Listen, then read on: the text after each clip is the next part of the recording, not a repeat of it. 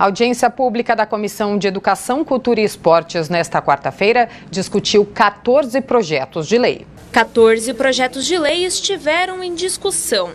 Entre eles, o projeto 152 de 2023, que prevê um botão de pânico em todas as unidades escolares para os professores da rede de ensino municipal.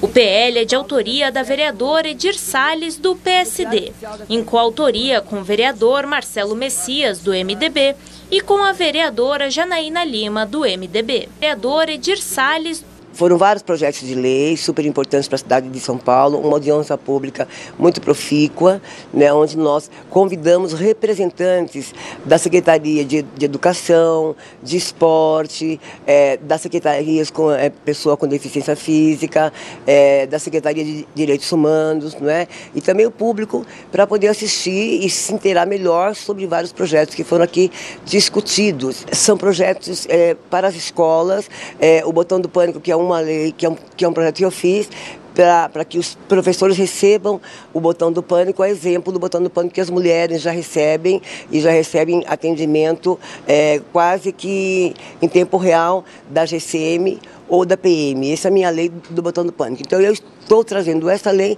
para as escolas, para que os professores recebam o botão do pânico. Na iminência de alguma agressão, de algum aluno, de quem quer que seja. Então, o professor ele poderá acionar o botão do pânico. Já o PL 108 de 2023 do vereador Dr. Nunes Peixeiro do MDB, em coautoria com o vereador Rodrigo Goulart do PSD, também foi debatido.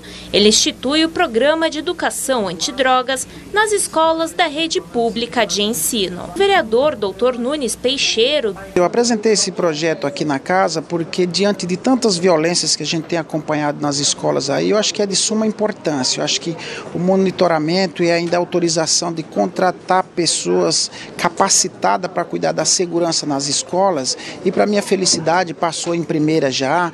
É, tivemos nossa audiência aqui também, acredito que o pessoal tem aceitado e acredito que em segunda esse deve passar e também venha passar pela sanção do prefeito. A audiência ainda debateu o projeto 147 de 2023, também do vereador Dr. Nunes Peixeiro, que obriga a instalação de câmeras de vídeo e monitoramento nas escolas municipais. A gente apresentou esse projeto para a gente trabalhar com a questão da prevenção. Né? Nós sabemos que hoje as nossas escolas têm sofrido com essa questão é, de, de drogas no entorno e tal, e a gente tem feito esse projeto para a gente cuidar do, do, da prevenção para que nossas crianças sejam protegidas até mesmo no entorno das escolas também.